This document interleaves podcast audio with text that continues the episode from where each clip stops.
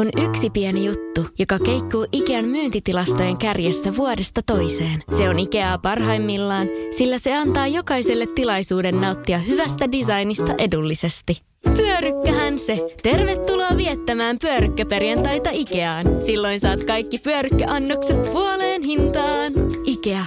Kotona käy kaikki. Pyörykkäperjantai! Tämä on Podplay alkuperäissarja. Sanotaan, ettei vanhempien pitäisi valita arkkua lapselleen, vaan lasten pitäisi haudata vanhempansa. Lapsen menehtyminen on suuri tragedia, joka johtaa elämän mullistavaan kriisiin. Joillekin pariskunnille jälkeläisen kuolema voi olla tapahtuma, joka erottaa heidät, kun taas toisia pariskuntia heidän kohtaamansa kriisi nivoo tiukemmin yhteen. Oma lapsi on oma lapsi, oli hän sitten nuori tai jo kiinni itsenäisessä elämässä.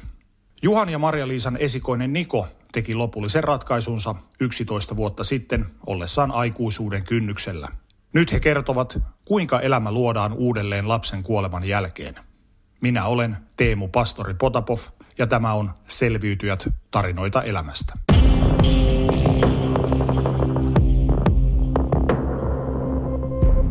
Hei Juha ja Maria-Liisa, kiitos kun pääsitte haastatteluun. Hei. Kiitos kun saatiin tulla.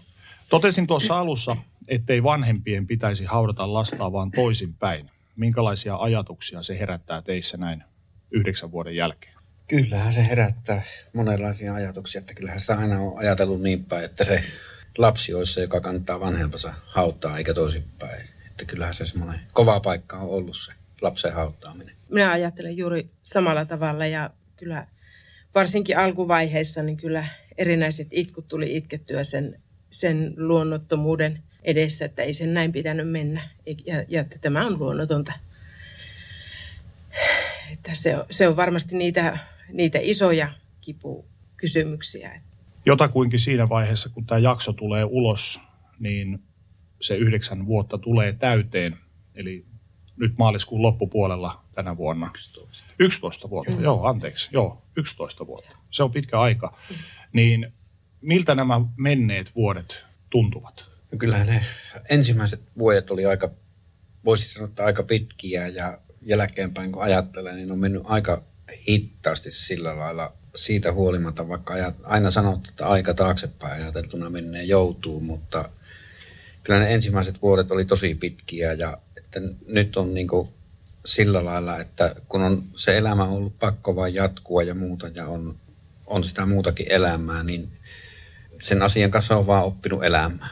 Joo, kyllä se on ollut semmoinen pitkä, pitkä kymmenen vuotta synkkä aika ja varsinkin ne ensimmäiset vuodet, että nyt kun on, on eletty elämää eteenpäin ja tullut, tullut uutta sukupolvea ja, ja uutta elämää meidänkin perheeseen, niin se on, tuo, se on niin auttanut tosi paljon siinä. Mä katsoin tuossa hetki sitten semmoisen ruotsalaisen elokuvan, jossa yksi päähahmoista, päähahmoista totesi, että yksi vanhemmuuden suurimpia pelkoja on lapsen menettäminen. Allekirjoitatteko tällaisen ajatuksen?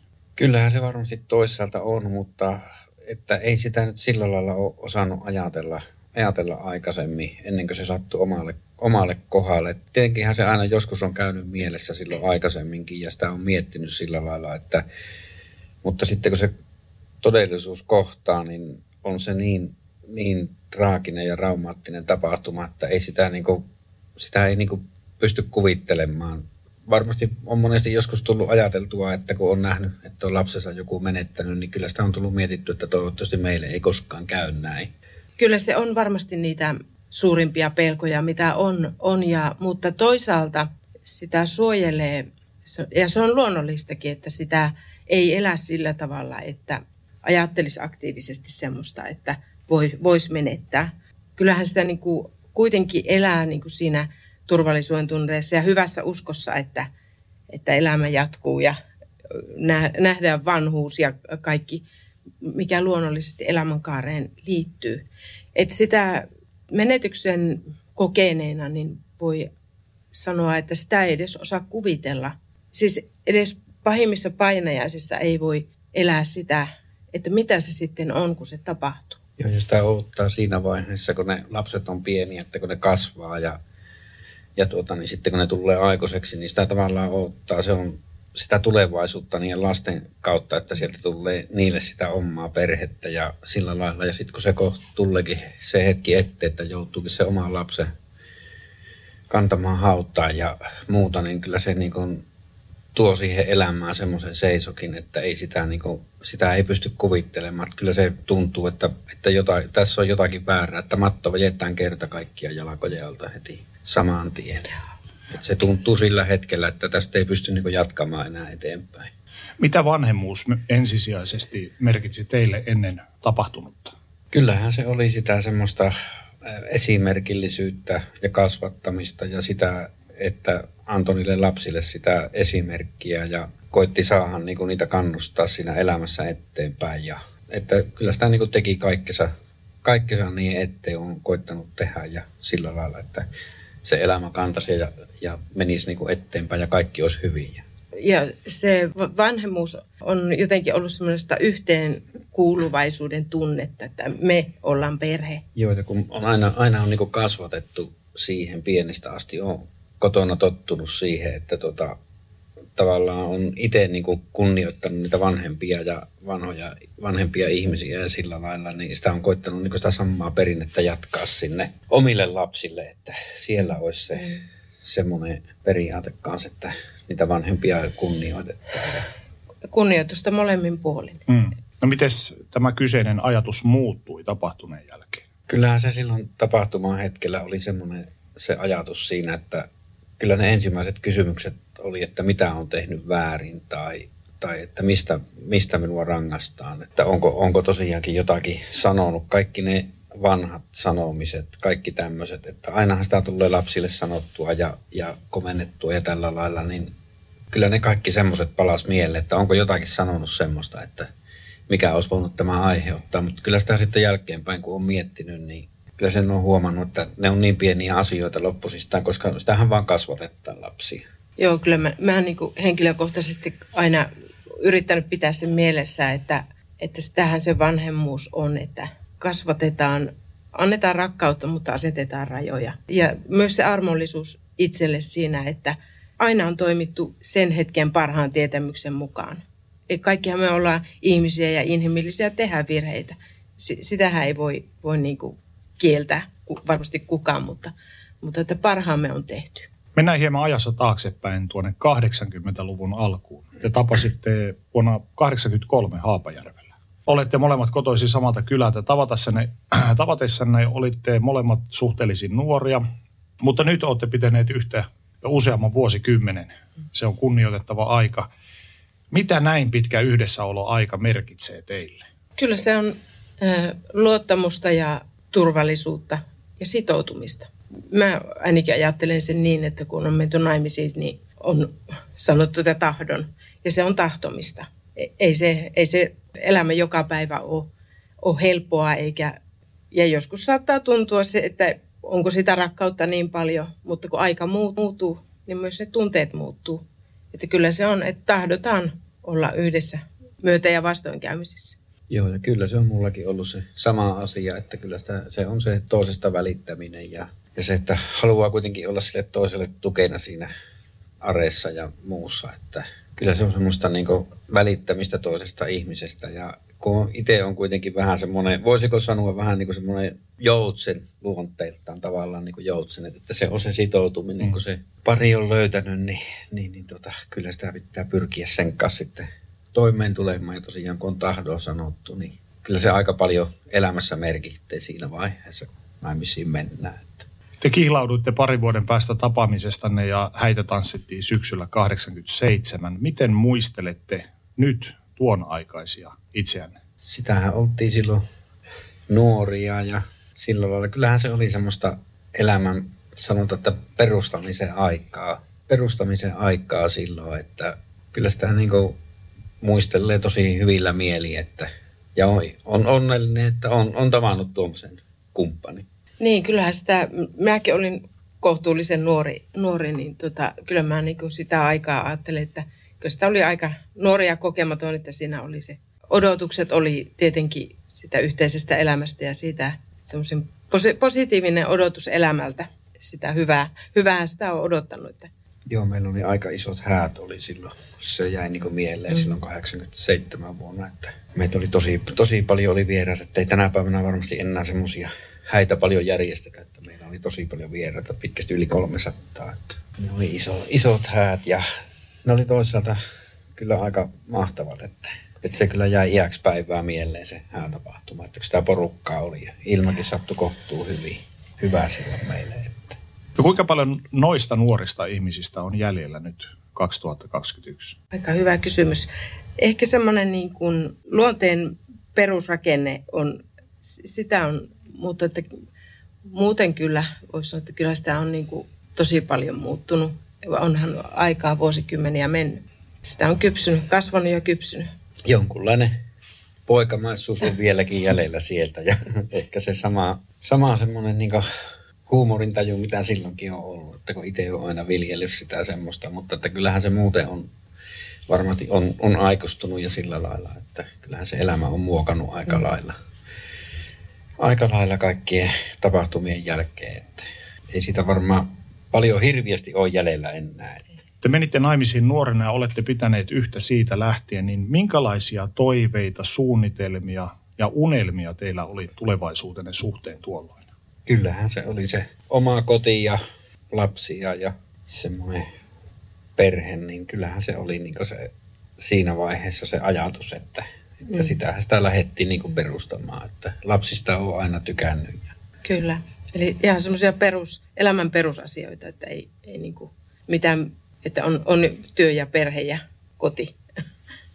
Miten te koette, miten olette onnistuneet näissä tavoitteissa? Kyllä, me minusta ollaan ihan, ihan hyvin, hyvin ehkä onnistuttu ja selvitty siinä, että meillä on koti on ja mm. perhettä on ja uutta sukupolvia on tulossa ja kasvamassa. Että kyllä, kyllä sillä lailla ainakin itse minä olen kyllä sillä lailla tosi, tosi tyytyväinen. Että... Voisi että niin kuin minä ainakin henkilökohtaisesti on tyytyväinen, että jos jonkun muun oman mittapuun mukaan, niin tämä on hyvä elämä ja, ja riittävä. Mahdollisesti, jos joltakin toiselta kysyisi, niin ei ehkä samanlaisia asioihin olisi tyytyväinen, eikä samanlaiseen elämään, mutta, mutta itse on. Esikoisenne Niko syntyi vuonna 1988. Miten kuvailisitte tuon aikaista elämää? Kyllähän se oli varmaan se esikoisen syntymänsä huippuhetki, että kun se ensimmäisen kerran näki ja se ensimmäiset äänet ja ne, ja kun sai sen, siihen aikaan pääsi jo mukaan synnytykseen ja sai sen napanuoran katkasta ja olla mukana siinä, niin kyllähän se oli sillä hetkellä ja siihen elät, elettyä elämään, niin kyllähän se oli varmaan se elämän paras hetki. Sitä silloin huomasi, että sitä on ihan oikeasti isää nyt.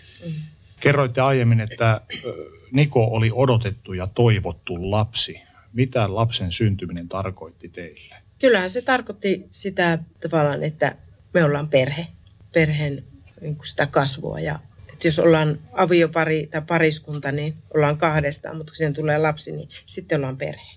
Perhettä se niin kuin oikeastaan tarkoitti mm. siinä mm. vaiheessa, että sitten voi niin kuin pysty sanomaan, että me ollaan perhe. Mm. Että vaikka ollaan sitä perhe, vaikka ei joku molemmat, mutta tota, kyllä se vaan niin paljon toi sitä, että kyllä se niin semmoiseksi perheeksi muuttu sillä hetkellä. Te olitte äh, vastavihitty nuori pariskunta elämänne alussa. Millaiseksi tämä niin sanottu lapsiarkenne muodostui? Mä olin, olin tietenkin kotona, kotona lapsen kanssa ja Juha kävi töissä ja yhdessä hoidettiin. Ja Juha on ollut aina sellainen isä, että on aktiivisesti osallistunut kaikkien lastenhoitoon ja kodinhoitoon. Että tota, se oli oikeastaan aika luontevaa.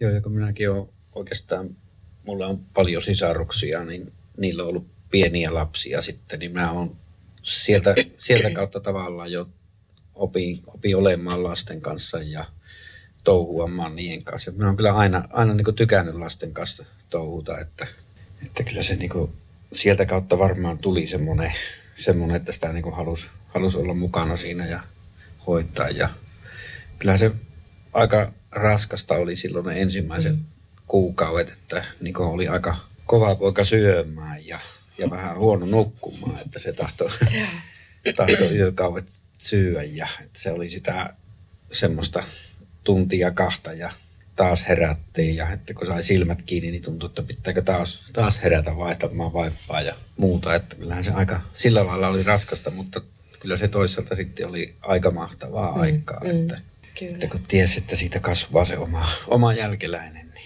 Mä oon antanut itseni ymmärtää, että asutte vielä tuossa vaiheessa Maria-Liisa sun vanhempien Joo. luona. Mitä hyvää ja huonoa tuollaisessa ratkaisussa oli? Kyllä siihen aikaan itse ainakin koin, että se oli pelkästään hyvä asia. Eli oli, oli sitä apua, apua saatavilla ja, ja tukea ja rohkaisuakin niihin asioihin. Ja, ja tota, että mun mielestä niin kun ensimmäiset vuodet, kun asuttiin yhteistä tai, tai elettiin yhteistä elämää, niin oli hyvä. Että sitten myöhemmin, kun perhe kasvoi, niin siinä vaiheessa tuli se tunne, että nyt olisi ehkä aika jo saada vähän omakin rauhaa enemmän. Joo, en, en minäkään ainakaan sitä kokeillut huonona asiana. Kyllä se oli tosi, tosi hyvä ja siinä sai tosiaan sitä apua silloin aina kun tarvittiin. Ja mm. että me se kymmenen vuotta asuttiin mm. aika lailla samassa taloudessa heidän kanssaan. Se on aika pitkä aika.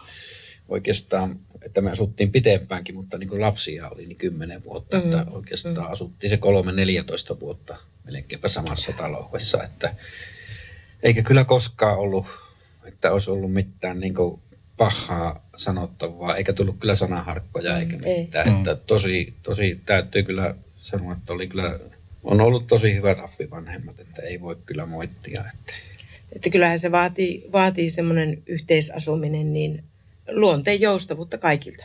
Että sitä ei niin kuin turhista, turhista ruveta ottelemaan, että, että asiat, asioita katsotaan vähän niin kuin sormien läpikin joskus. Monesti pojan syntyminen merkitsee hieman erilaisia asioita miehelle ja naiselle. Siihen ehkä ladataan erilaisia tunteita ja odotuksia. Miten teillä? Kyllähän se oli, kun se poika, poika syntyi, oli se ensimmäinen, niin tota, kyllä se mulla oli, kun itse tykkään metästellä, kalastella ja muuta, niin kyllähän sitä ootti, että sieltä se tulee se metsästys- ja kalastuskaveri ja että sen kanssa sitten touhuta niitä samoja harrastuksia – mitä itselläkin on, ja opettaa erätaitoja ja tämmöisiä. Ja, että kyllä se, niin kuin, se oli niin kuin minulla ainakin semmoinen asia, mitä sitä silloin ajatteli, että onpa, onpa mukava, että pääsee. Toki tytöt, tyttöjenkin kanssa voi samalla lailla ja on, on kalastettukin ja muuta, mutta että kyllä se oli se poika kuitenkin, niin sitä otti tavallaan, jotenkin sitä on silloin vanhoillisesti kasvatettu, että sitä otti tavallaan semmoista jatkajaa siitä mm. pojasta, että kun se on kuitenkin tavallaan vähän aina se piettää, että metästys on ollut miesten harrastus ja tällä lailla, että toki naisetkin metästää ja se on tosi hyvä asia, että sitä tänä päivänä on, on niin tasapuolisesti sitäkin. Että. Joo, no minulle taas ei niin kuin sillä tavalla sukupuolella ollut merkitystä, että mä vaan ajatellut, että tai ajattelin silloin aikanaan, että olisi mukava, jos saisi sekä poikia että tyttöjä. Että tota, se ei ole ollut se merkityksellinen asia, että No ei se minulle sillä lailla ollut merkityksellinen, mutta se, että sitä, niin kuin, mm. kyllä sitä siinä vaiheessa mietti, kun se poika tuli, niin tämmöisiä asioita. Että. Miten te kuvailisitte Nikoa lapsena? Minkälainen lapsi hän oli? Minusta Niko oli aika, toisaalta aika kiltti. Kiltti ihan silloin pienenäkin. Että, ja mm. tosi joutui oppi asioita ihan pienenä, että kun se oli minun isän kanssa, isävainnan kanssa, eli papan kanssa, niin pappa opetti sille kaikkia, kaikkia tota laskemaan ja lukemaan ja muuta, niin se kyllä tosi nuorena oppi, oppi kaikkia asioita, että se tosi paljon oli siellä papan luona ja papan kanssa touhus, niin se oli kyllä, sillä lailla minusta se oli kyllä tosi kiltti, että silloin ihan nuorena. Tota, hyvin herkkä, pohjimmiltaan hyvin herkkä luonteinen oli ja, tota, ja oli, siis oli kiltti, mutta sitten oli myös semmoinen vauhdikas, että siellä missä oli Nikon, niin siellä saattoi sattua ja tapahtua, että, että tota, piti aina semmoista pientä jännitysmomenttia yllä. Mites isänä ja äitinä, minkälaiset suhteet teille muodostuivat Nikoon? Kyllä minusta meillä ainakin oli sillä lailla, että me oltiin isä ja poika ja me oltiin sitten vielä niin kuin kaverit, että me metästettiin tosi paljon yhdessä ja harrastettiin. Me oltiin harrastajateatterissa, molemmat näyteltiin. Ja Nikolla oli autot oli harrastuksena ja sillä lailla, että meillä oli tosi paljon niin kuin, yhteisiä harrastuksia Nikon kanssa. Et, ja paljon puhuttiin metsäreissulla justiin tuolla niin nuotioilla, kun oltiin, niin tosi paljon puhuttiin ja, ja keskusteltiin. Ja meillä oli aina tosi hauskaakin kyllä metästysreissulla, että ne oli kyllä semmoisia semmoisia asioita, mitkä on jäänyt niin mieleen aivan, ne on aivan loistavia ja uskomattomia muistoja, mitä sieltä on jäänyt. Mulla oli ainakin tosi, tosi lämpimät välit ja tota, paljon niin minä juttelin Nikon kanssa hyvin syvällisiä. Ja, ja tota, hän oli semmoinen aina, ja tiesikin, Niko tiesi murrosikäisenä, että jos hän on jossain meno, menossa ja sitten, sitten tulee yöllä kotia, niin tiesi, että mä oon varmasti ottamassa. Ja sitten jos oli mielen päälle jotakin, niin sai sitten kertoa ja jutella, jos, jos tarvetta oli. Ja tota, että meillä oli hyvin semmoinen, niin kuin, ja, ja niin kuin joku joskus ihmettelikin, että, että se on jännä, että vaikka Niko oli 22 silloin, kun kuoli, niin hän oli ihan silloin jo, olin aikuinen, niin hän jutteli hyvin paljon minun kanssa asioita. Ja moni ihmettelikin sitä, että miten se niin kuin äitin kanssa mm-hmm. juttelee niin, niin syvällisiä asioita ja ka- kaikenlaisia asioita. Mutta et se oli jotenkin semmoinen erityislaatuinen se suhde. Mutta sitten taas hänellä oli niin kuin sillä tavalla, tunsin Nikon, että hänellä oli tarve, tarve myös semmoiseen omaa elämään ja sai, hän sai sitä kyllä sitten elää. Että, että mä ainakin yritin äitinä olla sillä tavalla, että on, on käytettävissä ja tarvittaessa tavattavissa, mutta että kuitenkin on vapaus elää omaa elämää. Miten te kuvailisitte teidän kolmen muodostamaa, muodostamaa perhettä? Sitten meillä oli aika semmoinen lämmin ja semmoinen Joo. hektinen, semmoinen, että me kuitenkin silti toisaalta touhuttiin aika mm. paljon. Kyllä. Niko oli, että ja aika paljon kuljet, kuljettiin niin sukulaisissa ja tuolla Joo. ja kierreltiin, että matkusteltiin tuolla sukulaisissa. Elettiin aika sosiaalista elämää, että se, että se sosiaalisuus siinä teki kyllä tosi paljon. Minkälaisia arvoja halusitte opettaa hänelle? Minkälaiseksi ihmiseksi halusitte hänen kasvavan? No ihan, ihan niin, kuin, niin kuin tuolla aiemmin oli jo, että just semmoinen niin kuin, toisten ihmisten kunnioittaminen oli, oli yksi ja, ja rehellisyys, että eletään rehellisesti ja kohdataan ne, ne asiat, että jos, jos tulee vaikka joku töllönen tehtyä, niin se sitten käydään läpi ja, ja seuraukset käydään läpi. Ja, ja hyvin oli oppinut, oppinut siihen kyllä, että tota, oli hyvin, o, hyvin vahva oikeudenmukaisuuden taju Nikola. Että.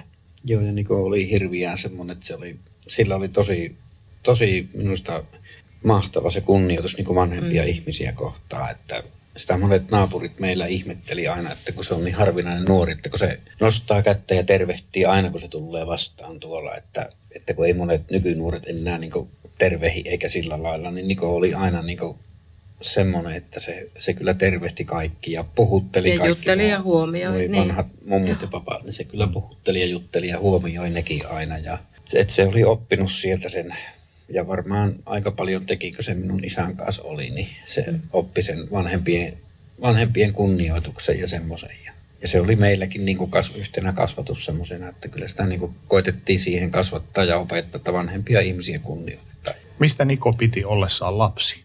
Puhuimme jo vähän tuosta metsästämisestä mm. ja luonnossa liikkumisesta ja autojen rassaamisesta.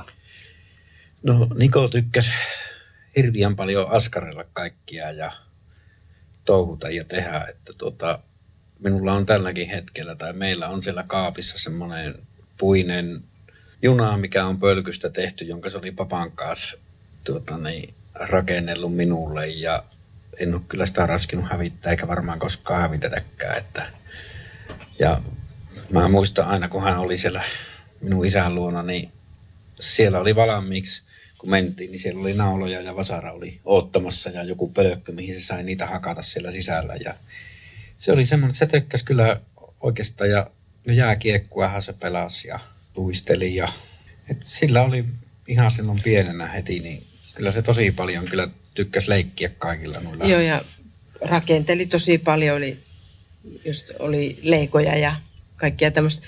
Oli hyvin tämmöinen tekninen tyyppi, että, että se kiinnostus oli kyllä sillä puolen sitten. Ja, ja oli myös kiinnostunut niin kuin tietokoneista ja peleistä, että pelasi, pelasi aika paljon, paljon niin pleikkareilla ja tietokoneella.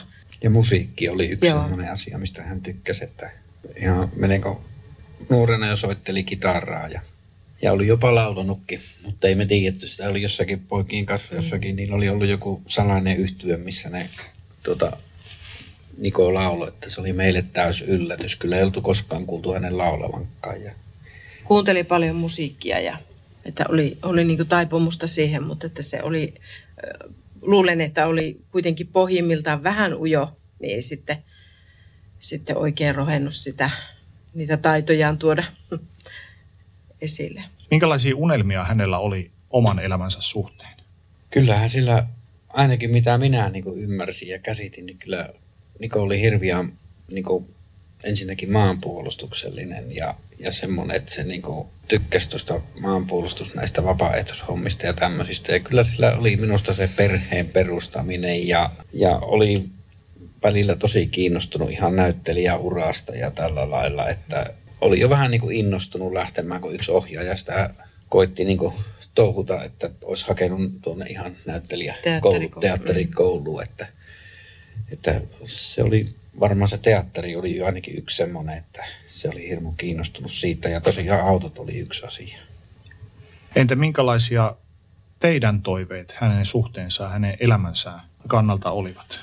Ei minulla ainakaan ollut semmoista niin kuin, joten, jotenkin ajatellut sen, että tota, vanhempana tai äitinä tehtävä on niin tukea sen lapsen omia valintoja ja että löytää sen niin kuin oman työ, niin kuin itselleen sopivan työn, että, se, että niin kuin äitinä en ole määrittelemässä sitä, mitä se on. Ja aina koittaa kannustaa siihen, että niin kuin löytää itsestä se, mikä se on se juttu. Joo, ja sama se oli minullakin, että en minä niin kuin koskaan painostanut mihinkään, että olisi niin kuin johonkin määrätty, määrätylle alalle pitänyt lähteä tai määrättyä suunta, tai ihan niin kuin itse valita, mikä itsestä hyvältä tuntuu. Ja sehän se oli niin kuin toiveena, että pärjäisi elämässä ja saisi niin. sais sen elämän niin kuin sillä lailla, että olisi tosiaan niin kuin lähtökohdat heti sillä lailla, että pärjä, pärjäisi elämässä eteenpäin. Mm. Että ei ollut niin kuin mitään semmoista erityistä toivetta, että se oli vaan ainoa, että... Niin, että siivet kantaa. Siivet mm. kantaa. On, on juuret Kyllä. ja siivet. Kun Niko varttui, ikä tuli lisää, niin minkälainen nuori mies hänestä kuoriutui? Niko oli aika lailla semmoinen niin kuin tosiaankin sosiaalinen persona. Että hänellä oli tosi laaja se kaveripiiri ja oli semmoinen niin sanottu yhteen kokoja, että tosi paljon touhus kaikkia reissuja poikien kanssa. Ja minusta Niko armeijan jälkeen niin muuttui entisestään. Voisiko sanoa, että aiku, vieläkin aikuisemmaksi, että oli, oli kyllä tosiaan, niin, että oli, sillä oli niin se elämä, elämä sillä lailla näytti niin kuin me, ainakin minun silmistä, että se oli niin kuin hallinnassa. Joo, niin oli. Ja et se, just se semmoinen, niin kuin Nikossa näkyy se semmoinen sosiaalisuus ja se ulospäin suuntautuneisuus. Aivan kuten jokaisen nuoren ihmisen elämässä ja arjessa tulee vastoinkäymisiä ja pettymyksiä, niin miten Niko suhtautui tällaisiin? Se riippuu vähän, tietenkin jos oli pienempi pettymys, niin, niin, niin tota, vähän aikaa sadatteli sitä, sitä ja mutta, ja se meni suht, suht tuota, nopeasti ohi. Mutta sitten jos oli isompia asioita, niin hän oli varmaan hyvin semmoinen, ja olikin semmoinen hyvin mietiskelijä ja pohdiskeleva.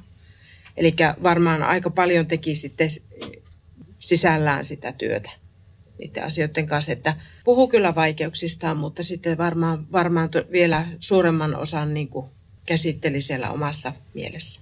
Joo, kyllä mullakin niin semmoinen ajatusmaailma oli, että pienemmät pettymykset, ne meni varmasti sitten ensin sen pienen jälkeen, niin se meni, kääntyi enemmän sinne huumorin puolelle mm, ja mm. Sieltä, sieltä kautta se tavallaan unohti sen ja sitten varmasti oli tosiaan se oli semmoinen, niin kuin, jos oli isompia jotakin, niin aika, aika syvällinen mietiskeli mm. ja semmoinen, että, ja pohdiskeli, niin kuin Marja-Liisa sanoi. Kumman kanssa hän puhui enemmän sydämensä asioista?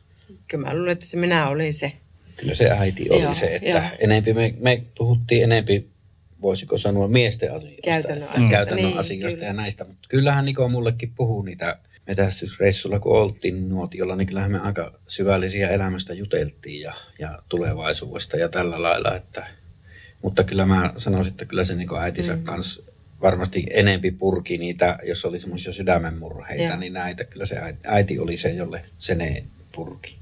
93 teille syntyi ensimmäinen tyttö Pauliina ja vuotta myöhemmin toinen tyttö Evelina. Miten siskojen syntyminen vaikutti perheenne dynamiikkaan, varsinkin kun Nikon sisarukset syntyvät noin lyhyen ajan sisällä? Minusta se ei oikeastaan sillä lailla hirviästi, no tietenkin se toi sitä ilua lisää ja työtä lisää, mm. kun oli kaksi niin vähällä aikaa tai lähekkäin siinä syntyneitä, mutta että ainakin niin kuin Niko, Niko, minä muistelen, että Niko kyllä sillä lailla tykkäsi ja se ootti toisaalta sisaruksia, kun niitä tuli sitten siihen. Joo, ja Niko oli jo kouluikäinen siinä, että hänellä oli jo semmoinen uudenlainen vaihe, että Niin, tai oli niin kuin eskariin menossa, niin, että niin silloin kun Pauliina syntyi. Niin. Joo. Miten Niko otti tämän isoveljen rooli itselleen? Se oli semmoinen suojelija. Niko oli suojelija mm. ja semmoinen Tuli luontaisesti. Se Joo. tuli luontaisesti, että hän piti tytöistä kyllä huolen ja että se seurasi mitä ne touhuu ja mitä ne tekee. Ja verrankin kun ne sitten rupesi murrosikkään tytöt tulemaan, niin kyllä, kyllä Niko oli semmoinen, niin kuin, se oli varmaan tytöillekin semmoinen niin kuin, Turva. turva ja tuki. Että hän toi välillä, välillä tyttöjä kylältä kotiin ja, ja tällä lailla, että, että se oli se iso veli. Hypätään ajassa vähän eteenpäin. Miltä Nikon elämä ja tulevaisuus näytti ennen hänen itsemurhaansa? No, mm, meidän silmissä näytti ihan hyvältä. Että kun ajattelin, että hän oli armeijan käynyt ja sieltä tuli ja sitä ajateltiin, että no nyt, nyt on mies aikuistunut ja, ja oli tyttöystävä ja hänellä oli opiskelusuunnitelmia ja oman elämään lähdön suunnitelmia. Et meidän silmissä näytti ihan niin kuin normaalilta, semmoiselta hyvältä, hyvältä elämältä. Kyllä. Ja oli, oli työ, työ mm. ja Kyllä.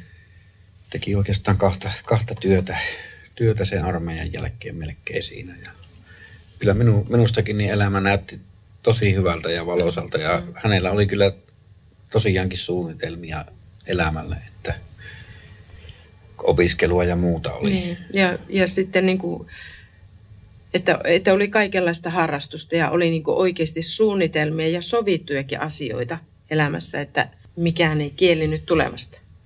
Ja kaveripiiri oli, mm. niin kuin tuossa aikaisemmin jo mm. puhuttu, niin tosi ilaaja, että, mm. että oli, oli tosi, tosi paljon kavereita ja olivat kavereiden kanssa tekemisissä mm. päivittäin. Tiedäthän sen tunteen, kun katsot keittiötäsi ja se kaipaisi remonttia. Tai pihassa seisova auto tekisi mieli vaihtaa uuteen. Me Resurssbankissa ymmärrämme ihmisten arkea ja autamme pitämään talouden tasapainossa silloin, kun tarvitset rahoitusta. Nyt jo yli 6 miljoonaa pohjoismaista resursasiakasta luottaa meihin. Tutustu sinäkin ja hae lainaa. Resurssbank.fi Viikkoa ennen itsemurhaansa Niko oli valitellut kovia vatsakipuja, niitä oli tutkittu, mutta mitään syytä ei löytynyt. Hän sai vatsasuojalääkettä ja jatkotutkimuksiin oli varattu jo aika, mm-hmm. mutta tätä aikaa ei koskaan käytetty, sillä 26.3.11 vuotta sitten kaikki muuttui.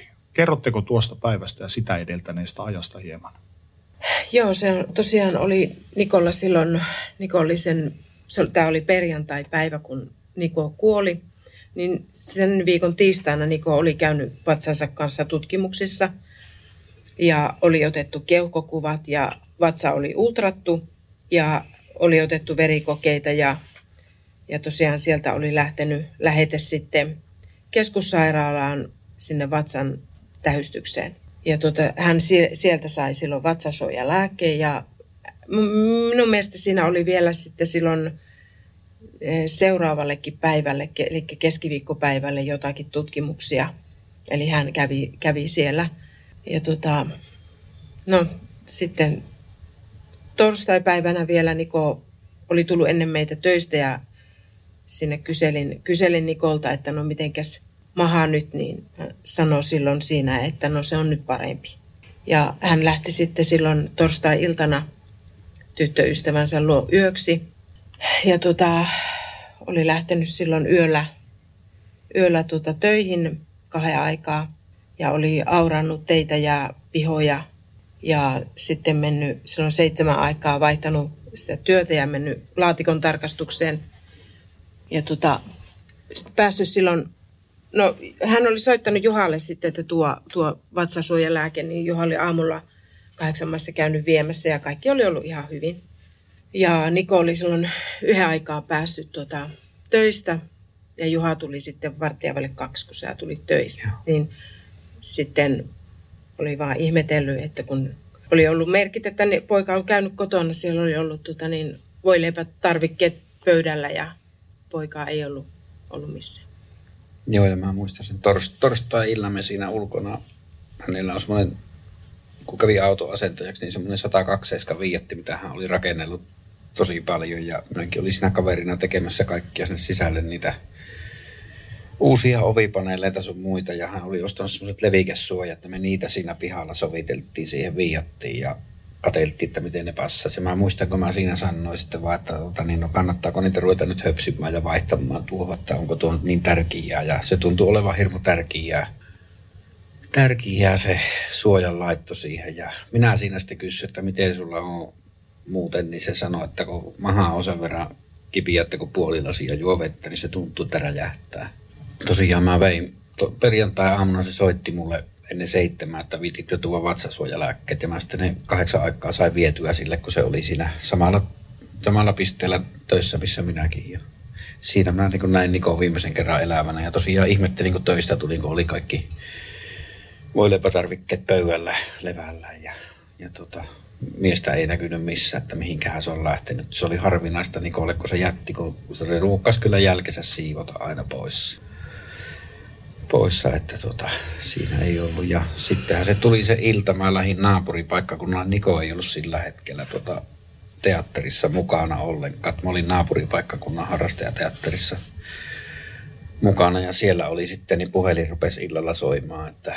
ja viestejä tuli koko ajan, että kun ei kukaan saa Nikoa kiinni, että onko tietoa, että missä se on. Että, ja ei sitä kukaan tiennyt, tiennyt että missä, mistä, missä Niko on. Ja sitä jokainen ehti ja kahteli. Ja ja tota, mä olin, sitten kun pääsin töistä, töistä, niin sitten iltapäivällä olin siinä kotona ja minullekin tuli tosi paljon viestiä ja puhelua ja, ja ihmiset oli tosi niin kuin ihmiset, missä on.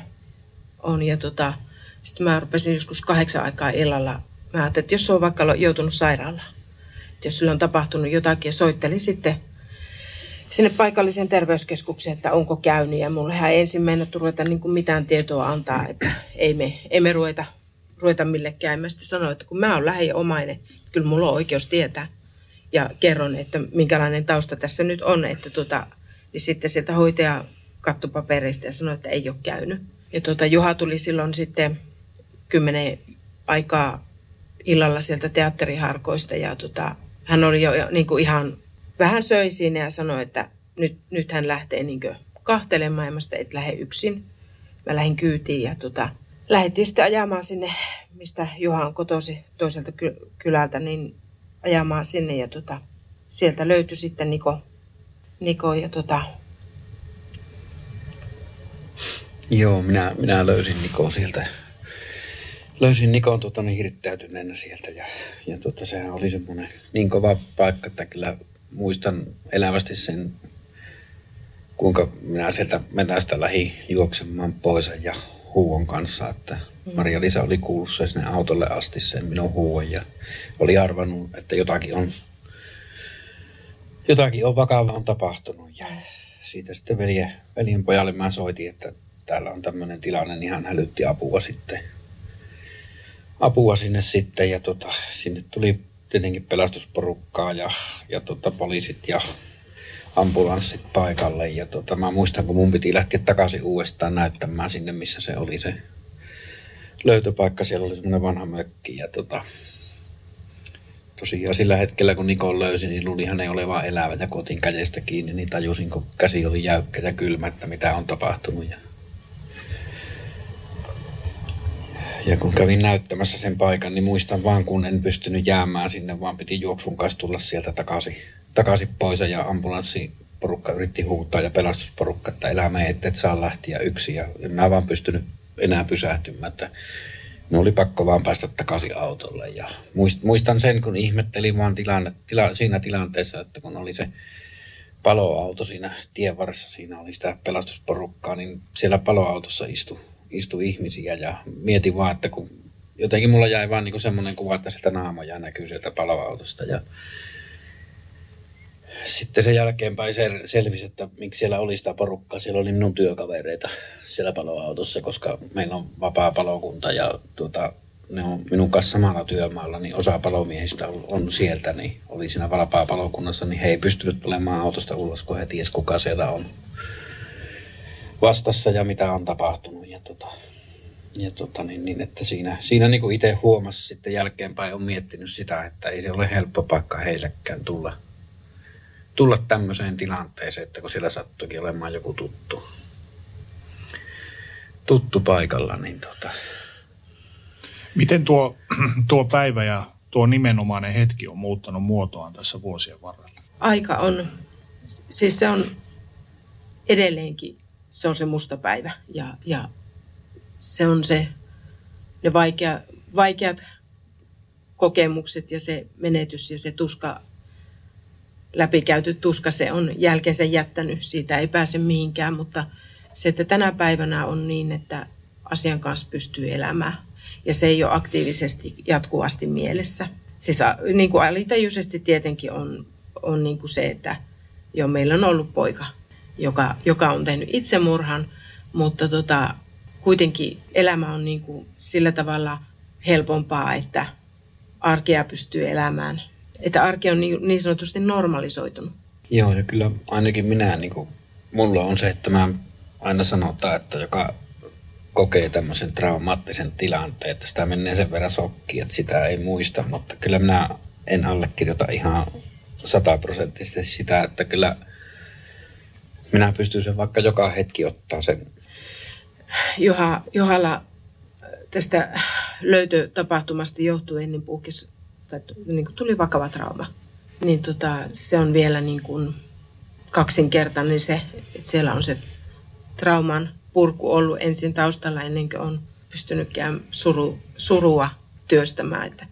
Joo, mä tosiaan pystyn sen ottaa eteen millä hetkellä hyvänsä, että se tulee niin kuin elokuvana mieleen. Sinulle Juha viimeinen kerta, kun näit Nikon elossa oli se, kun veit hänelle lääkkeitä töihin, niin miten sä nyt muistelet tuota nimenomaista kohtaamista?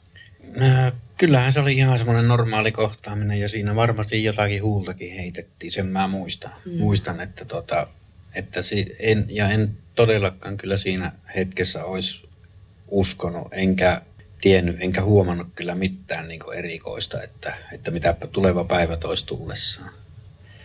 Että kyllä se niin kuin sillä lailla ihan semmoinen normaali, normaali tapaaminen oli ja muistan vaan siinä, kun Niko kahtoi sen tablettilaatikon ja katsoi, että montako näitä saa ottaa ja, ja miten niitä pitää ottaa. Että se vaan siinä sanoi, että hän ottaa päivällä sitten, sitten uuden, uuden tabletin vielä, että kun tässä on näitä, niin, niin, niin. Poikani päätyi itsemurhaan. Teillä ei ole mitään käsitystä siitä, että miksi hän näin on tehnyt. Hän ei ole käsittääkseni jättänyt mitään viestiäkään jälkeensä. Kuinka paljon teillä on vanhempina tullut esimerkiksi katkeruutta tätä tekoa kohtaan ja sitä kohtaan, että miksi sinä teit näin? Tota, jotenkin mä oon niin kuin alusta asti ollut se ymmärrys, ehkä siitä johtuen, että kun lapsensa tuntee, niin se ymmärrys siitä, että – että Niko ei varmasti tarkoittanut tätä meille. Ja eikä ole ymmärtänyt siinä hetkessä, että mitä hän tekee.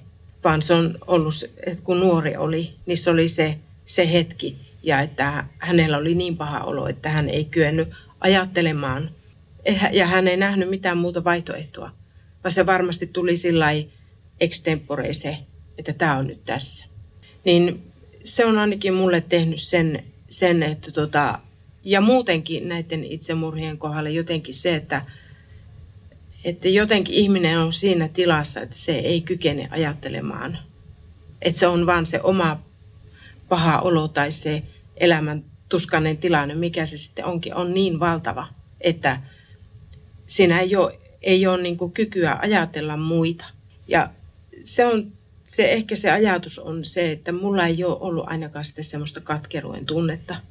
Siis hetkellisesti on ajatuksia käynyt, että vaikka hau, silloin alkuvuosina haudalla käy, että miksi, miksi niin teit tämän. Mutta ne on ollut vain hetkellisiä, ettei semmoista vihaa eikä ei sitä ole tullut. Joo, eikä mullekaan ole sitten sillä lailla semmoista, semmoista katkeruutta ollut, että kyllä, kyllähän sitä välillä on ollut just silloin alkuun verrankin enempi vielä. Niin. Ja toki joskus vieläkin nyt tullut, että kyllähän sitä kysyy, että, että miksi, miksi sinä teit tuon, että eikö olisi tosi mukava olla täällä meidän kanssa nyt ja tällä lailla. Ja, että ei mullakaan sillä lailla ole katkeruutta ollut ja me kun jo tosiaankin, niin me silloin heti löytöhetkellä päätettiin silloin, kun me autossa oltiin, että me ei niin kuin hävetä eikä me peitellä tätä. Että, että me kerrotaan kaikille, mitä on tapahtunut ja, ja tota, ihan rehellisesti puhutaan, että miten meille on käynyt. käynyt että, että, että siinä kun ei ole mitään hävettävää, että jos sitä häpiäisi tuota, niin minä häpiäisin tavallaan omaa poikani ja siinä ei kyllä minusta ollut mitään hävettävää. Että, Joku ja realiteettihan on se, että kenelle vaan voi sattua mitä vaan ja missä vaan. Että, että tota, ei, ei kukaan ihminen ole se enempää suojassa. Että sehän voi elämä potkasta päähän jossakin vaiheessa niin, että periaatteessa kelle vaan voi käydä. Kuinka paljon se selkeän syyn puuttuminen on vaivannut teitä? Oletteko kuinka paljon käyttäneet aikaa sen pohtimiseen, mikä se syy voisi, olisi voinut olla? Siihen on kyllä käytetty vuosia. Kyllä, kyllä siihen on käytetty varmasti vuosia aikaa ja, mm. ja välillä vieläkin on pakko mm. sanoa, että kyllä sitä välillä vieläkin miettii, että, että mikä ja kun meilläkin on sillä, että tämähän oli meille niin kuin täysin uusi asia tämä itsemurha, koska koskaan ei ole niin kuin lähipiirissä sukulaisissa missään sattunut tämmöistä, niin mm. me oltiin niin kuin ihan, ihan tämän asian kanssa niin ihan tyhjän päällä, että mm ihan, ihan jäätiin niin kuin tyhjän päälle, että sitä oli todella ihmeessä silloin alussa, että, että mitä, mitä tämä kaikki tuo tullessaan, eikä todella tiennyt siinä vaiheessa, mitä kaikkia se tuo tullessaan mm. ja mitä se vie mennessään. Tapahtuma oli su- suuri järkytys, ei pelkästään perheelle, vaan koko teidän yhteisölle, mm. sille pienelle kylälle. Nikon tekemä ratkaisu oli järkytys, eikä siinä ollut mitään ennakkovaroitusta. Kuinka paljon vanhempina teillä nousi pintaan itsesyytöksiä? Kyllähän niitä ainakin itselle, itselle nousi, että sitä mietti kaikki sanomiset, kaikki tekemiset, että onko sanonut jotakin semmoista tai onko tehnyt jotakin semmoista tai muuta. Mutta on sitä sitten, kun on pitkä ajan prosessoinut ja järkeillyt ja miettinyt, niin on huomannut sen asian, että ei ne varmasti ne yksittäiset pienet sanat eikä kasvatukselliset nämä tämmöiset asiat, niin ei ne varmasti ole tämmöiseen tekoon johtanut. Että, mm. että kyllähän sitä alkuun syytti ihti ja aika paljonkin ja mietti. Mulla oli taas se tilanne, että tota, ähm, mulla se alkuvaihe ehkä meni siinä, että Juha oli niin pahasti traumatisoitunut ja oli hirvittävä huoli niin kuin tytöistä. Ja sitten oli se oma, oma suru siinä. Niin mulla meni oikeastaan kaksi vuotta, että en mä niin tuntenut mitään syyllisyyttä. Mutta sitten, sitten koitti hetki, jolloin se syyllisyys niin hyöky päälle. Se, se oli siis ihan järkyttävä. Minusta tuntuu, että sen, sen taakan alle minä kuolen, että, että mä en sitä, ja sitä kesti kaksi vuotta. Ja mä tuntuu, että mä niin joka, joka ovesta oven aukasi, että mikä minut tästä vapauttaa tästä syyllisyydestä, mutta tota, sitten ei, ei tullut vapauttajaa, että sitten se oli vaan kun se suruprosessi eteni ja mä olin sitä työstänyt, niin yhtäkkiä mä olin lenkillä yksi päivä, niin mä ajattelin, että ja minua ei tästä kukaan vapauta, että se on minä itse. Että tota, ja, se, se, ja se oli se hetki, jolloin se, se syyllisyys väistyi. Niin useasti voi käydä, että tämänkaltainen traumaattinen kriisi voi myös synnyttää pariskunnan välille toisten syyttelyä. Olisiko, oliko teillä koskaan mitään tämmöistä? Ei. Ei. Ei ole ollut. Että se oli tosiaan, kun mulla se trauma oli tosi pahana, niin tota, ei, ei me siltikään ei, ei siinä tullut sitä toisten syyttelyä, mutta itse sitä vähän niin kuin koki syyllisyyttä tavallaan siitä, että kun mulla meni ensimmäinen puolitoista vuotta tämän tapahtuman jälkeen, että mä ensin, ensimmäiseksi pystynyt niin suihkuun menemään yksi ollenkaan. Että Marjalisen piti olla aina mukana, kun mä en voinut panna silmiä kiinni, ettei vaan tapahdu mitään semmoista, mitä mä en halua ympärillä tapahtuvan tai nähdä että, ja muuta. Että, tai kun se meni vessaan, niin mun piti käpertyä johonkin nurkkaan. Nurkkaan keittiössä yleensä oli se kaapin nurkka, mihin minä menin, että turpaa, että ei vaan mitään tapahdu semmoista, mitä ei halua nähdä ja muuta. Ja sitten kun autolla ajoi, niin kun kännykkä soi, niin se kännykän valo oli yksi, mikä laukasi sen trauman, niin sitä niin kuin tavallaan itse mietti sitä, että kun on aikuinen vanha ihminen lähempänä 50, että kuinka sitä voi niin kuin pelätä jotakin tällä lailla, että et, niin vähän itse tavallaan ihtiä kohtaan koki siitä syyllisyyttä, että miten raskaaksi muut kokee meillä sen minun. Trauma, mutta minä onneksi pääsin aika pian traumaterapiaan sen jälkeen ja kävin kaksi ja puoli vuotta sitä, että tuskin olisin koskaan selvinnyt työkykyiseksi ilman sitä traumaterapiaa. Ja kyllähän Juha joskus sanoikin, että ja, ja niin kuin itki, että miten, miten niin voi olla mahdollista, että aikuinen mies, lähes 50 mies, on niin kuin tässä tilassa. Että se oli sitä sitten, että no, mä niin kuin sanon, että no ethän sinä ole itse aiheuttanut tätä, että sinä voi sille mitään. Että ei sun kannata edes ajatella noin, että kun se vaan on nyt se hetki. Kuten todettua, tapahtuma oli järkytys perheellenne ja koko yhteisölle. Kerrotte tuossa aiemmin, että pelastushenkilökunta ja poliisi teki kohdallanne hienoa työtä, mutta kaikkien kohdalla ei mennyt ihan näin. Teille oli luvattu kriisiapua, jota te kaikki olisitte kipeästi tarvinneet, mutta se ei toteutunut luvatusti. Avatteko hieman tätä? Joo, siinä löytöpaikalla, kun oltiin, oltiin niin ensihoito kysyi siinä, että haluatteko kriisiapua. Ja sinne sitten todettiin, että kyllä halutaan. Ja sitten he kysyivät, että milloin. Niin sanottiin sen, että mahdollisimman pian. Mm. Ja he, he sitten sanoivat, että huomenna 12 tulee kriisiryhmä. Se on niin kuin silloin lauantaina. Ja me sitten kotona odoteltiin omaa perhe ja siinä oli sukulaisia ja Nikon kavereita. Sitten vähän 12 soi puhelin ja kerrottiin, että on liian aikaista kriisiryhmän tulla. Että sitten maanantaina 12.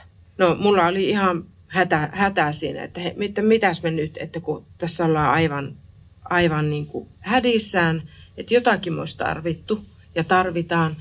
Sitten veljenvaimo soitti papille ja pappi tuli partioleiriltä lähes lentäen sinne, sinne ja hän, hän sinne sitten antoi sen kriisiavun meille tai, tai toimitti sen kriisiryhmän virkaa, niin, joka, joka oli kyllä tosi, tosi suuri apu siinä hetkessä. Ja sitten maanantaina sitten sama porukka koolla ja kriisiryhmää odoteltiin, niin sieltä tuli psykologi yksin. Ja se oli hyvin jäätävä tilanne, että hän, hän hyytyi heti ovella, kun näki, että siellä oli Täällä onkin vähän. vähän enemmän porukkaa, mitä hän varmasti kuvitteli tulevansa paikkaan, missä on muutama ihminen. Niin, mutta tai meillä, perhe. Tai perhe, mutta meitä olikin useampi kymmenen siinä, kun oli sitä nuorisoa ja sukulaisia ja muuta, niin hän kyllä jäätyi ihan totaalisesti siihen, että, että se, se meni vähän se kriisityö ihan poskelleen siinä, että kun hän käytännössä rupesi melkein kuulustelemaan nuori, nuorisoa ja nuoriso meni ihan lukkoon siinä, koska tilannehan oli aivan, sehän oli aivan järkyttävä sillä hetkellä ja minun piti sitten puuttua siihen ja sanoa, että eiköhän tämä ole tässä, että eiköhän me pärjätä nyt, että ja hän lähti sitten pois ja muistan vaan, kun nuoriso kävi sanomassa, että olipa hyvä, että, hyvä, että keskeytettiin tämä homma, että, että tuntui niin ahistavalta. Miltä tällainen teistä tuntuu, että ette saa apua, kun todella tarvitsette sitä ja, ja sitten kun sitä niin sanottua apua tulee, niin sekään ei toimi? Tuntui se tosi pahalta. Koska... Oliko katkeruutta? No varmaan katkeruuttakin jossain määrin. Ja se niin kun, sehän lisäsi sitä omaa tuskaa, että kun olisi tarvinnut sitä apua ja tietoa ja et, et jotenkin, että olisi voinut niin kysyä jotakin asioita, jos sitä, että no miten me tästä nyt. Ja kun sitä ei saa keneltäkään sitä, eikä sitä ammattiapua siinä, siinä hetkessä siltä kriisiryhmältä tullut, niin olihan se tosi ikävä. Kyllä, kun ei voinut kysyä siinä mm. mitään neuvoja mm. eikä mitään, että mitä, miten tässä nyt jatketaan ja miten tässä mennään eteenpäin ja mihin päin tässä pitää, niin kuin, mistä päin ruvetaan kyselemään sitä apua ja muuta, niin kaikki mm. semmoinen mm. jäi niin pimentoon itseltä, että kyllähän se oli aika semmoinen järkyttävä tilanne, että itse piti ruveta sitten selvittelemään kaikki, mm. Mistä voi saada. Onneksi työterveyshuolto sitten oli tosi aktiivinen, että he ohjasivat sieltä sitten niin keskusteluapua ja ja tuota, psykiatriselle lääkärille minä pääsin, pääsin tosi joutuun, joka sitten minulle touhus sen traumaterapiaan ja muuta. Että kyllähän sitä aika tyhjän päälle olisi, olisi jäänyt, jos ei sieltä kautta saanut sitä tietoa ja apua. Niin. Kyllä, ja sitten, sitten niin kuin seurakunta me, meidän kohdalla niin toimitti sitä varhaisvaiheen kriisityötä teki ja sitä alussa saatiin, saatiin sieltä sitä, että pappi kävi monta kertaa ihan muuten vaan kylässä. Kyllä. Mitä arvelette, kuinka iso vaikutus tuolla kriisiryhmän epäonnistumisella on ollut teidän paranemisprosessin käynnistymiseen? Kyllähän se varmaan siinä alkuvaiheessa jonkun verran tietenkin vaihe, vaikutti ennen kuin sitten tosiaan pääsi sieltä toista kautta, toista kautta siihen avun piiriin. Että, että kun me tosiaan päätettiin silloin, että me hajetaan kaikki mahdollinen apu, mitä saatavissa on mm. ja ja tuota, otetaan kaikki apu vastaan, mitä yleensä voi tämmöisessä tilanteessa saada. Mm. Ja mistä kautta vaan. Että kaikki, kaikki niin kuin otetaan vastaan. Joo, ja sitten toisaalta sitä, niin kuin, ainakin minä toimin hyvin aktiivisesti siinä alkuvaiheessa ja tavallaan niin kuin, kun sitä kriisiapua ei saanut, niin minä niin kuin hyvin aktiivisesti hain sitä sitten muualta, niin kuin, joka korvaisi sen. Että, ja se on, se on oikeastaan niin kuin, jälkeenpäin ajatellen, ajatellen niin itselle ollut se, mikä on viivästyttänyt sitä suruprosessia, että on vaan niin pitänyt itse suorittaa siellä alussa, jonka johdosta minulle tulikin sitten myöhemmin vakava uupumus tai työuupumus, että se oli tämä menetys oli osittain siellä vaikuttamassa sillä taustalla. Minkälainen kokemus teille poikanne hautajaispäivä ja sitä edeltänyt aika oli? Kyllähän se raskasta aikaa oli ottaa sitä hautajaispäivää ja kun aina vain jo, jotkut sanoo, että kyllä se sitten helpottaa, kun on hautajaiset ohi.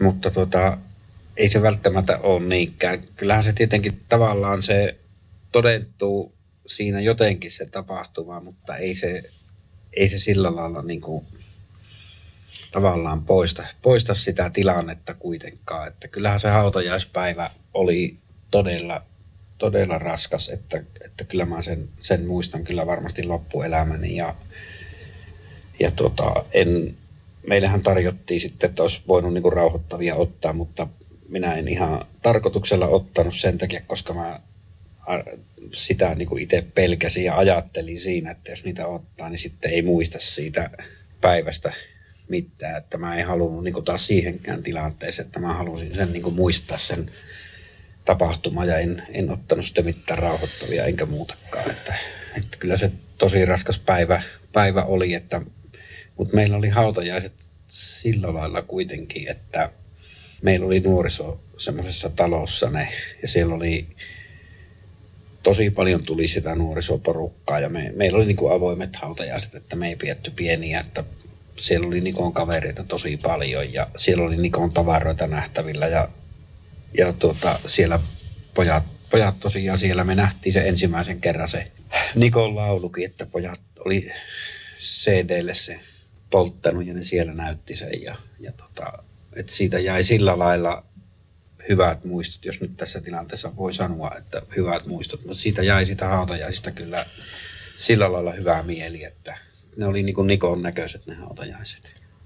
Tota, kyllä mulla on se semmoinen, että en, että niin kuin kuvista muistan, mutta kyllä mä aika sokissa on siellä, vai, siellä olin, että ei, mä, ei, mulla niin kuin, ei mulla kauheasti mielikuvia ole. Että valokuvat on ne, mitkä tuo niitä, mutta ei, ei muuten. Että... Niin se Juha jo mainitsi tuossa, että vähän tähän tyyliin, että kun useastihan puhutaan siitä, että hautajaiset ovat se konkreettinen hetki, jolloin edesmenneille jätetään jäähyväiset ja tänne jääneiden selviytymisprosessi voi alkaa siitä. Oliko teillä mitään tällaista? No ei voi kyllä sanoa, sanoa niinkään, että se siitä olisi kyllä alkanut se selviytymisprosessi, että kyllä se itsellä varmaan se Kyllä se oli jo käynnissä siinä vaiheessa. Käynnissä se. siinä vaiheessa ja sitten toki se trauma viivytti taas minulla sitä surutyön tekemistä, että mm. varmasti tosi paljon. Että tota... Ja kyllä henkilökohtaisesti mulla ainakin se kokemus on, että tota, se menetys tuli vasta todeksi, kun vuosi oli kulunut. Mm. Eli sitten kun alkoi se toinen vuosi, vaikka se ensimmäinen vuosi oli aivan hirviä, niin se toinen vuosi oli vielä pahempi. Eli se, se, siinä niin alkoi käymään, tulemaan todeksi se, että tämä, niin kuin, että Niko on pois. Mm. Ja se, se oli aivan hirveä se toinen vuosi.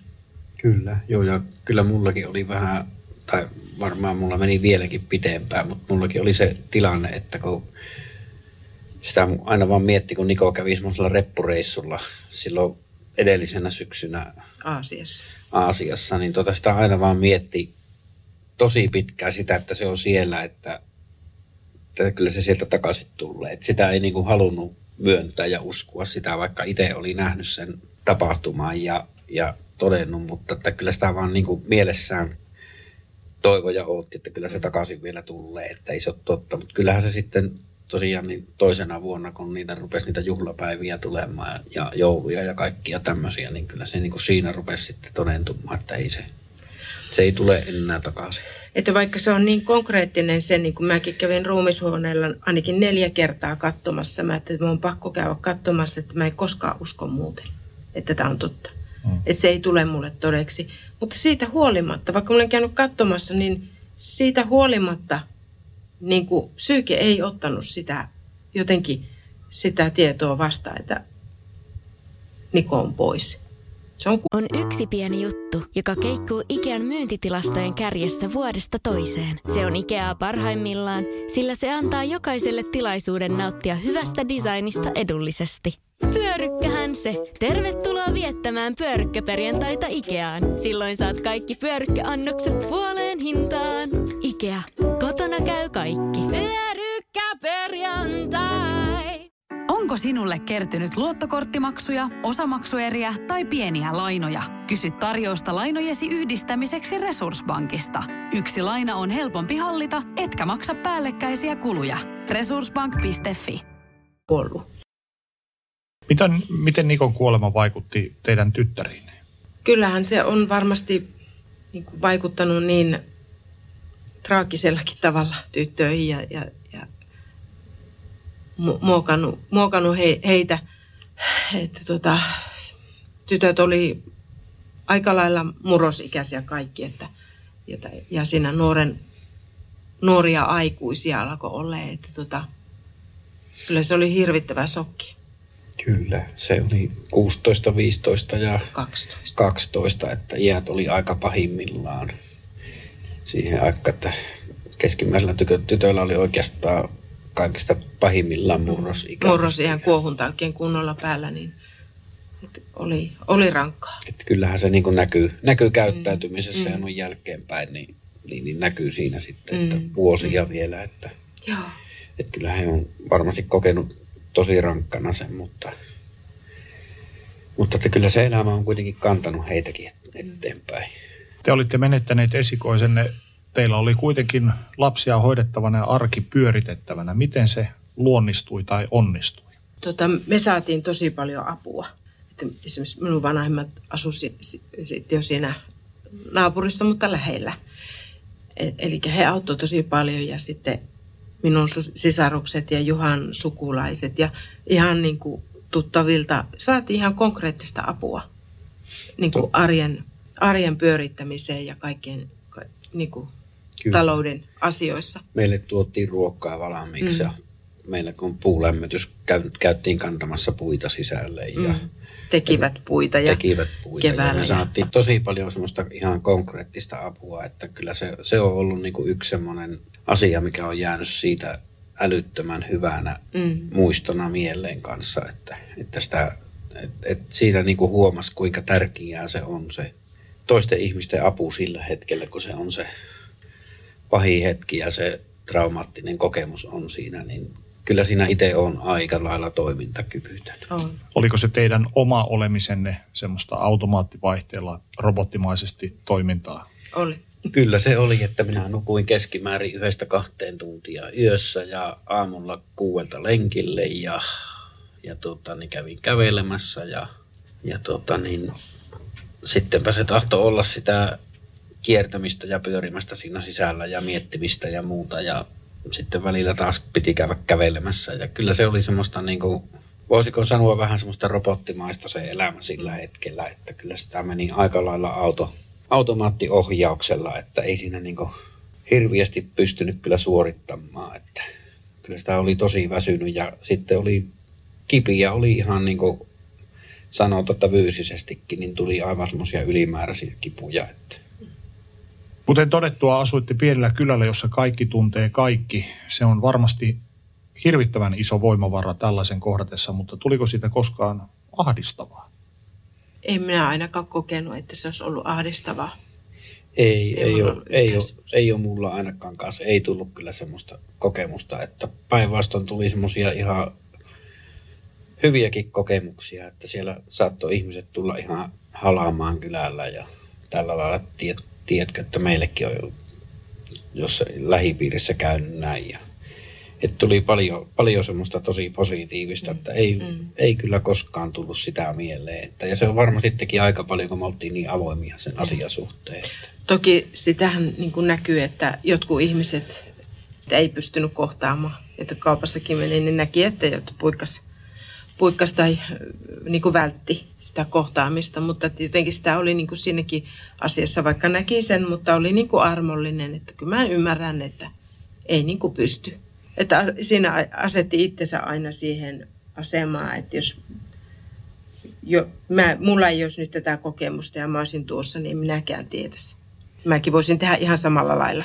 Kyllä, sitä varmaan, varmaan ihminen pelkkää siinä tilanteessa sitä omaa reaktiota, että mm. miten mm. siihen reagoi ja osaanko mä nyt sanoa tehdä, mutta kun ei siinä, se on melkein kaikista paras tilanne siinä, kun sanoo, että mulla ei ole mitään sanomista. Mm, niin, että ei osaa. Ei osaa, että mä en osaa kyllä sanoa mitään, niin se on, se on varmasti sekin semmoinen asia, joka helpottaa taas sitä, joka on kohdannut tämän trauman, niin, niin, niin se varmasti helpottaa häntäkin sitten, että kun siinä tavallaan se toinen tunnustaa, että ei mulla nyt ole mitään. Niin, että ei pysty. Ei pysty sanomaan eikä Varmasti osaa on, sanoa mutta että ei, ei niin kuin osaa oikein. Ei löydy sanoja asialle. Te molemmat oireilitte omilla tavoillanne. Juha sairastui pahasti ja sinulla oli omat tavat. Kuinka se, tämä teidän oireilunne näkyi tyttärillenne vai pyrittikö olemaan silloin mahdollisimman normaaleja jotenkin pitämään yllä niitä arjen rutiineja vai annoitteko te, te sen surun näkyä? Joo, on annettu surun näkyä, mutta on myös pidetty rutiineista kiinni. Että, että tota, ja sitten se, että kun siinä tilanteessa on, niin sitä ei pysty peittämään. Se on, se on vaan se, elämä on niin raado, raadollisena siinä kuin se on, että ei, ei, tois, niin kuin, ei siinä pysty sumuttamaan, vaan kyllä ne läheiset näkee sen, missä mennään. Ja kyllä mä luulen, että se enempi oli ehkä toisinpäin, että tytöt peitteli niitä omia Joo. tunteitaan Suojellakseen meitä. Suojellakseen meitä. Ja Mm. varmasti se meni niin päin enempi. Juha, sulla kesti pitkään trauma ja tämä oireilu, missä pienetkin asiat rikkeröivät sinua. Kun sä kohtasit jonkun esimerkiksi sinua triggeröivän asian, niin miten se näkyy sun käytöksessä? Kylläpä se varmasti tuli se vapina ja se pakoreaktio ja semmoinen, että sitä niin kuin mielellään pakeni siitä tilanteesta heti, että, että halusi halus johonkin niin kuin heti rauhoittumaan siitä, että, että kyllä se varmasti niin kuin ulkopuolinen heti huomasi sen, sen reaktio, että mitä siinä tapahtuu, jotka vähäkään ties.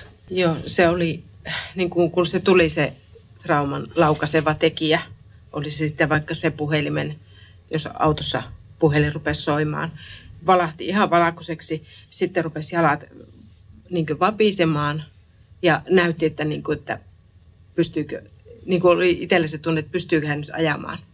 Että se, sen näki, että se niin kuin iski läpi No miten sinä Marja-Liisa, miten sä seurasit tätä sivusta? Miltä se sinusta tuntui? Sä kävit kuitenkin läpi samalla omaa su- surutyötäsi. Mm. Siis sehän tuntui tosi pahalta, koska eihän minä niin kuin ymmärtänyt sitä, eihän minulla ollut, on niin kuin ollut tietoa, mitä on trauma. Mitä tarkoittaa, kun toinen ihminen traumatisoituu? Mitä siinä tapahtuu? Ja mä sitten yritin niin lukea tai hakea siitä tietoa, mutta ei se nyt kauheasti mulle siinä tilanteessa auennut. Niin sehän tuntui tosi pahalta ja sitten vielä se, että kyllähän tytötkin oli niin kuin ihan hädissä, että mitä iskälle tapahtuu ja että selviääkö, selviääkö se. Sitten niin kuin tunsin vastuuta, että minulla olisi pitänyt olla vastaukset siihen ja minun olisi pitänyt pystyä kertomaan.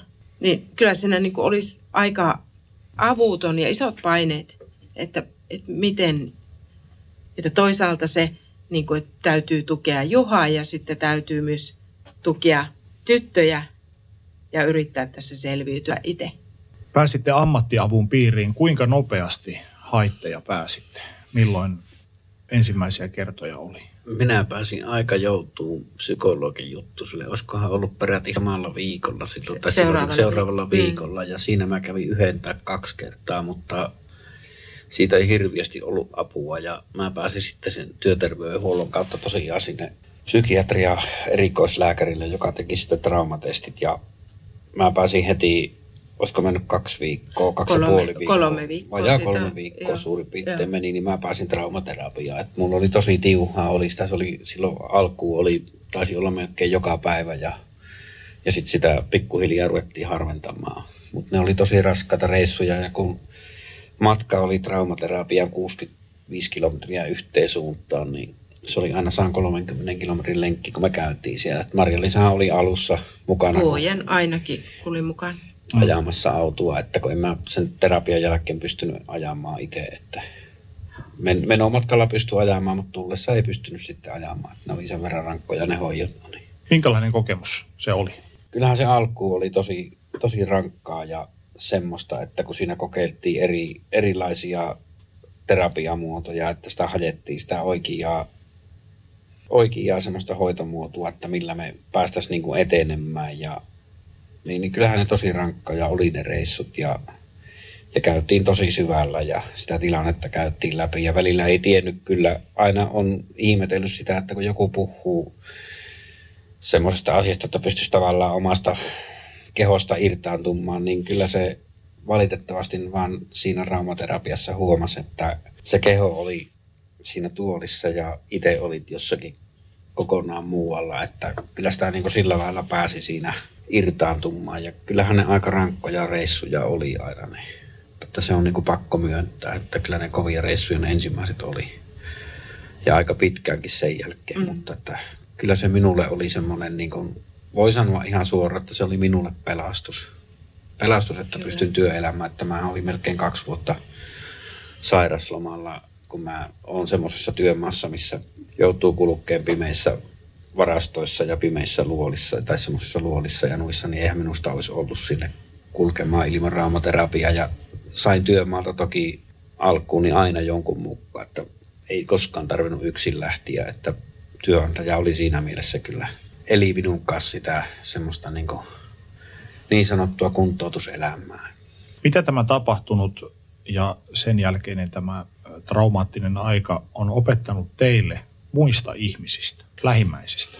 Kyllä se ainakin sen on opettanut, että kyllä lähimmäisten apu on tärkeä ja mm. tarpeen silloin, kyllä. kun se tulee ihmisille se joku tämmöinen tapahtuma. Kyllä se ju- on, on juuri näin ja kyllä se vaan on niin kuin, vaikka sanoit, että nöyrää on ollut aina, mutta kyllä se on niin kuin enemmän nöyryyttä vielä opettanut tämä, tämän asian läpikäyminen ja sitä toisen kunnioittamista että, ja ymmär, ymmärrystä tuonut. Joo, ja sitten se, että ainakin itse olen huomannut se, että on aika hyvin oppinut lukemaan ihmisten, sanotaanko kehon kieltä ja käyttäytymistä ja ilmeitä ja tällä lailla. Että kyllä se on semmoista oppia tuonut, että, että sitä niin pystyy lukemaan toisen naamalta jo heti, jos jostakin rupeaa puhumaan, että mitä se ajattelee tästä asiasta.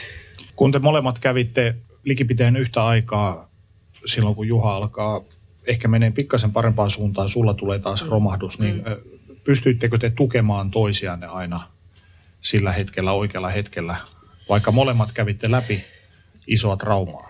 No Joha oli jo siinä, siinä vaiheessa, kun mulle tuli se, niin hän oli jo ihan, että se oli käyty.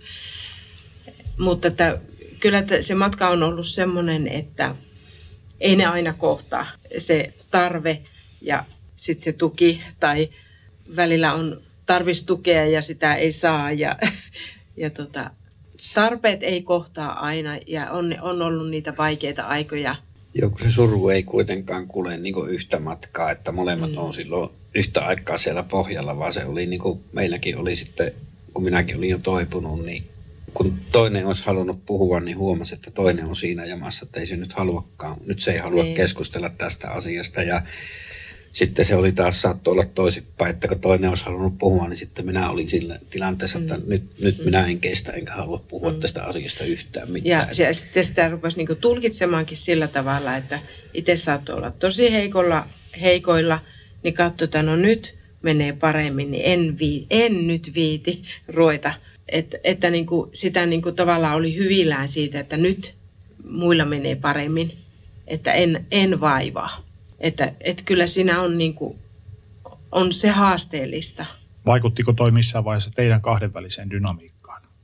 Varmasti vaikutti. Kyllähän se varmasti mm. vaikutti sillä lailla, Kyllä. että kyllähän se väki, väkisellä tekee semmoisia niin sanottuja hakkaustilanteita, semmoisia, Joo, ja että oli menee se hakkauksiin niin. ajatukset ja nuo. Ja... Niin, no ei sinänsä hakkaustilanteita meille tullut, mutta se tunne, että on niin kuin henkisesti hirvittävän etäällä toisesta.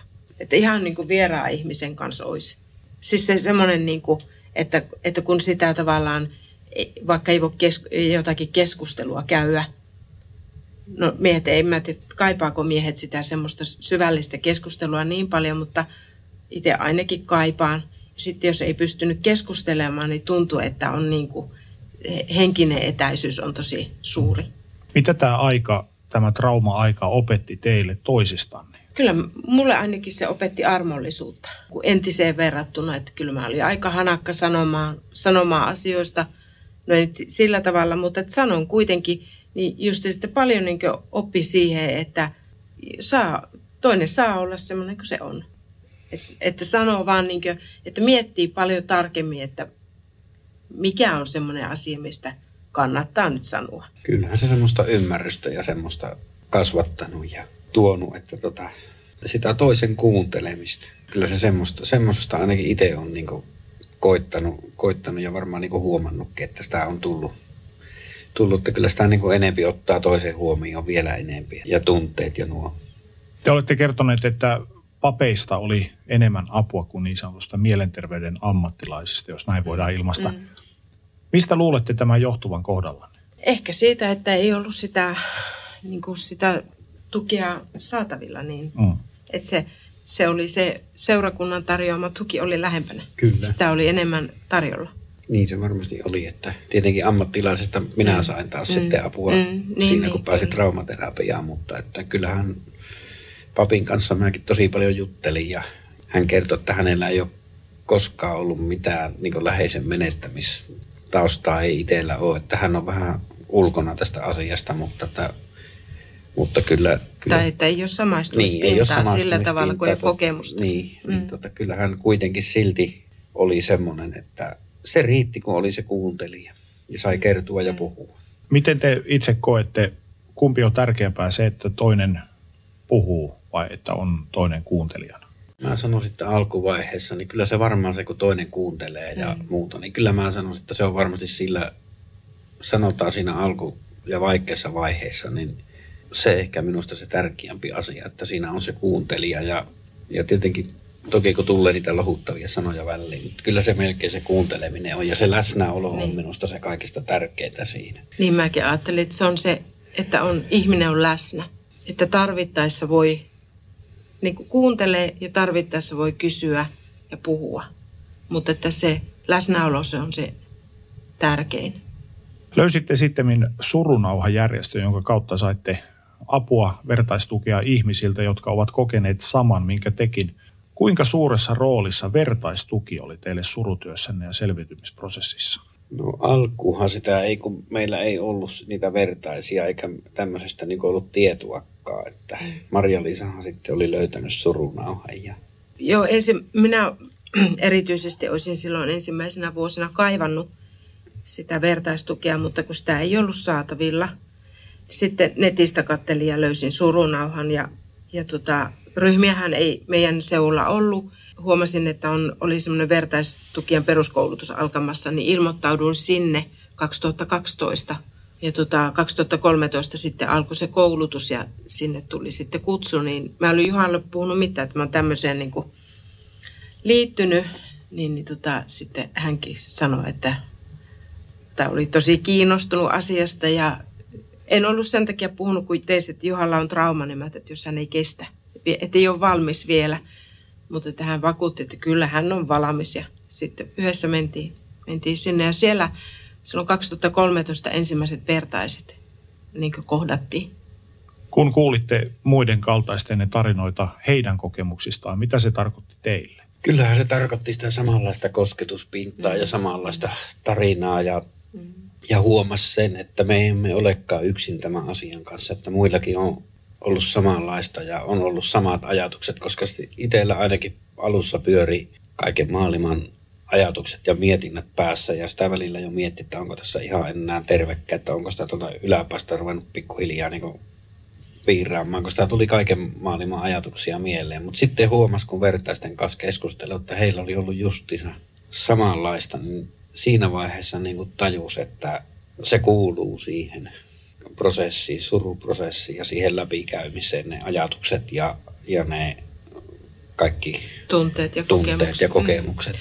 Joo, kyllä se, niin kuin, se vertaisten kuule, kuuleminen, kuunteleminen ja keskustelu niin kuin normalisoi sitä omaa kokemusmaailmaa ja sitä, niitä tunteita ja ajatuksia, että kun oli miettinyt, että on, onko, niin kuin, onko tämä normaalia, mitä mä käyn läpi. Ja se sanoo, joku, toinen ihminen sanotti sen, että joo, se on Kyllä. ihan normaalia. Että, että se kuuluu, kuuluu tähän. Niin, ja, niin. Ja se oli tosiaan kolme vuotta vähän reilu. Siitä oli men Nikon kuolemasta, kun minä, me sitten päästiin mm, sinne mm vertaisohjaajakoulutukseen. Ja... Et se on toisaalta se vertaisten kohtaaminen on aika vapauttavaa. Siis mo- monta huolta, semmoista niin sanottua, ei voi sanoa turhaa huolta, mutta semmoista huolta, tai on semmoisia huolia ja ajatuksia, mitä kantaa, niin niistä voi vapautua sitten, kun kuulee muita. Miten Nikon kuolema on muuttanut suhtautumistanne tyttäriänne kohtaan? Onko teistä tullut esimerkiksi suojelevaisempia? Kyllähän se silloin alkuun oli sitä, että kyllähän sitä vähän väliä piti tietää, missä ne menee, mitä ne tekee. Ja aika pitkällekin sen jälkeen. Ja vieläkin on sillä lailla, että kyllä minä olen pyytänyt, kun nyt asuu vähän ettämällä meistä, meistä niin osaa, niin kyllä sitä on pyytänyt, että ilmoittaa, kun ovat perillä. Että kyllä sitä tavallaan semmoinen suojelu, suojelu sitä jäi itselle, että sitä haluaa tietää, tietää, että ne on päässyt turvallisesti perille. Ja kyllä se ainakin itselle jäi semmoinen ajatus, että, että sitä niin kuin tosissaankin haluaa, haluaa, että ne ilmoittaa, kun ne lähtee johonkin, että matka on mennyt hyvin ja muuta. Kyllä se semmoiset jäljet jätti kuitenkin. Joo, se on tuommoinen menetys. Se vie perusturvallisuuden tunteen, kun sitä niin kuin kuitenkin on luottanut elämään ja siihen, että elämä on turvallista. Sitten kun siltä lähtee, elämältä lähtee pohja ja huomaakin, että tämä olikin harhaa, ja sitten kun yhdelle, yhdelle lapselle käy näin, niin se tulee se, että no entä, entä jos menettää vielä, että sitten ei kestä. Että sitten, sitten ei ainakaan kestä, että ei ole varmaan kestäänkö tätäkään. Ja sitten jos menetän toisen tai useamman, niin sitten ei ainakaan kestä. Niin sitä jotenkin, jotenkin se perusturvallisuuden puuttuminen tekee sitä varmistelua ja sitä suojel, suojelemisen tarvetta aiheuttaa. Kun puhumme selviytymisestä monessa otteessa, mä yritän korostaa sitä, että selviytyminen on lopun elämän kestävä prosessi. Voiko vanhempi selviytyä lapsen menettämisestä?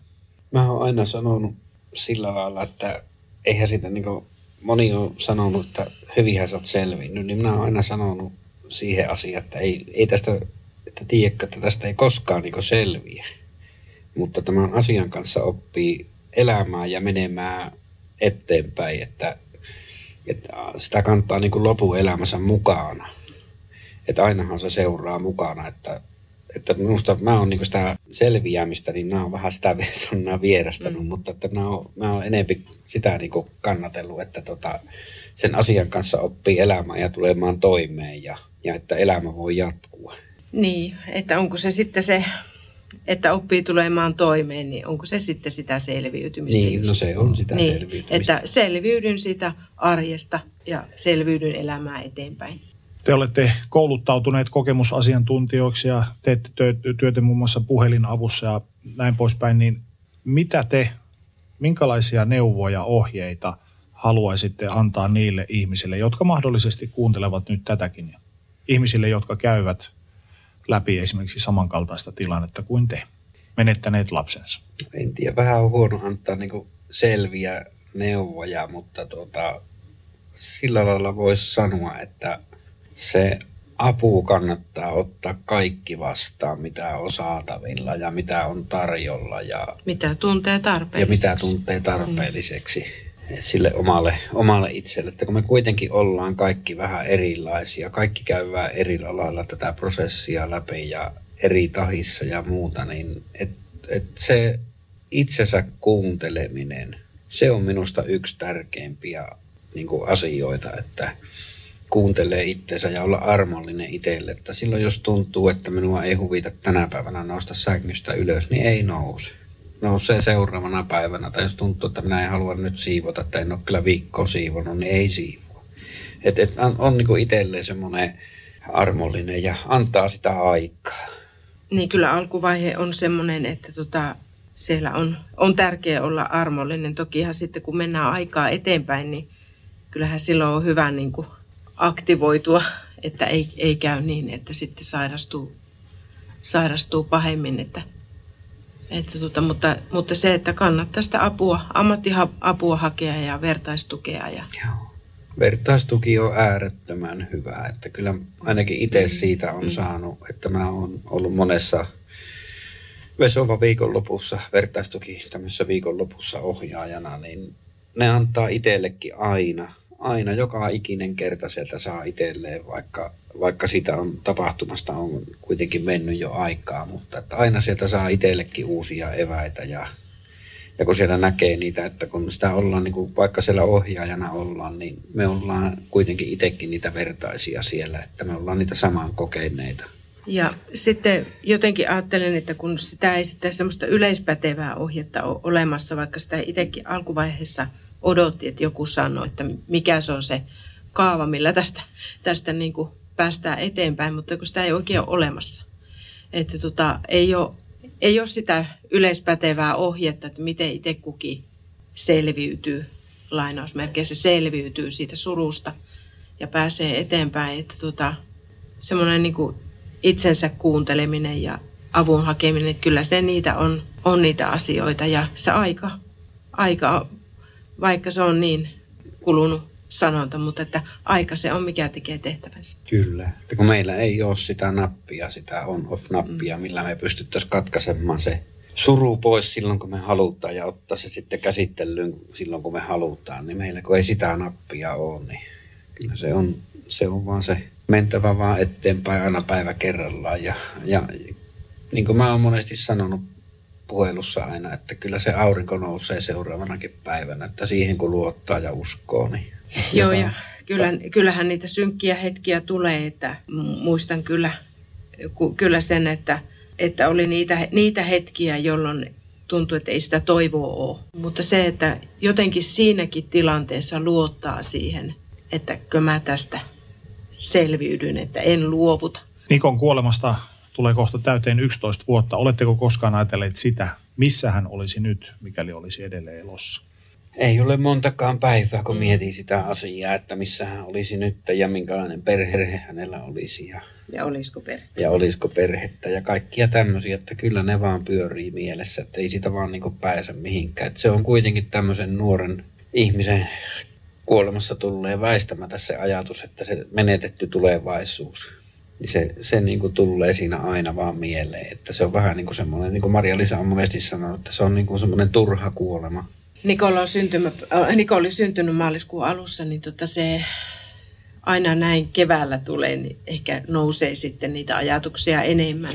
Ja myöskin kuolinpäivä ajoittuu tähän kuun, maaliskuun loppuun, niin silloin, silloin se ehkä enemmän niitä miettii niitä, että miten, miten nyt voisi olla.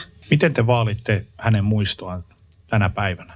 Kylläpä sitä tulee sillä hauvalla käytyä aika lailla ja, ja tuota, kynttilöitä vietyä sinne ja kylläpä se se on. Ja aina sitä muistaa Nikon näissä juhlapäivissä joulussa. Nikolle oli joulu oli erittäin tärkeä semmoinen asia, että tykkäsi tosi paljon joulusta ja meillä on ollut se pukki on aina käynyt, niin se on ollut meillä semmoinen perinne ja muuta, niin kyllä se joulu on itselle ainakin välillä semmoinen tosi haikia aika, että kun sitä miettii ja muistaa sen oman, kun mä täytin 20 tai 20, kun 50 vuotta, vuotispäivät oli mulla pari vuotta Niko kuoleman jälkeen ja mä muistan, kun Niko kävi siellä Aasian matkalla, niin hän oli ostanut sieltä tilannut vaatturilta oikein tämmöisen, oliko se nyt frakki vai smokki. Mm. Kun hän tuli sieltä takaisin, niin muistan, kun kysyi, että tuota, ja tavallisen puvun vielä oli tilannut ja semmoiset kengät ostanut, tosi hienot semmoiset kiiltävät kengät, joita vieläkin on minä käyttänyt, niin mä kysyin, että missä ihmeessä sinä tarvitset smokkia. Niin se sanoi, että sitten kun iskä täyttää 50 vuotta, niin hän pistää päälle sen. Mutta sitä päivää ei tullut, että, mutta Nikos lähti smokki päällä arkkuun, että me puettiin hänelle tämä hänen itsensä tilaama smokki ja tota, annettiin se hänelle viimeiselle matkalle mukaan, että kyllä se semmoinen, semmoinen oli se 50-vuotispäivä, että se oli aika, aika haikia päivä toisaalta, vaikka se oli itselle ilonpäivä, mutta kyllä sitä monta kertaa mietti päivän aikana, että se oli aika raskas päivä toisaalta. Kiitos Juha ja Maria-Liisa. Kaikkea Kiitos. hyvää. Kiitos. Kiitos, Kiitos Samu. Äiti, monelta mummu tulee? Oi niin.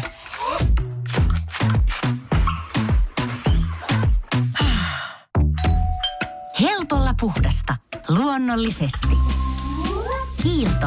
Aito koti vetää puoleensa. On yksi pieni juttu, joka keikkuu Ikean myyntitilastojen kärjessä vuodesta toiseen. Se on Ikeaa parhaimmillaan, sillä se antaa jokaiselle tilaisuuden nauttia hyvästä designista edullisesti. Pyörykkähän se. Tervetuloa viettämään pyörykkäperjantaita Ikeaan. Silloin saat kaikki pyörykkäannokset puoleen hintaan. Ikea. Kotona käy kaikki. perriantaa.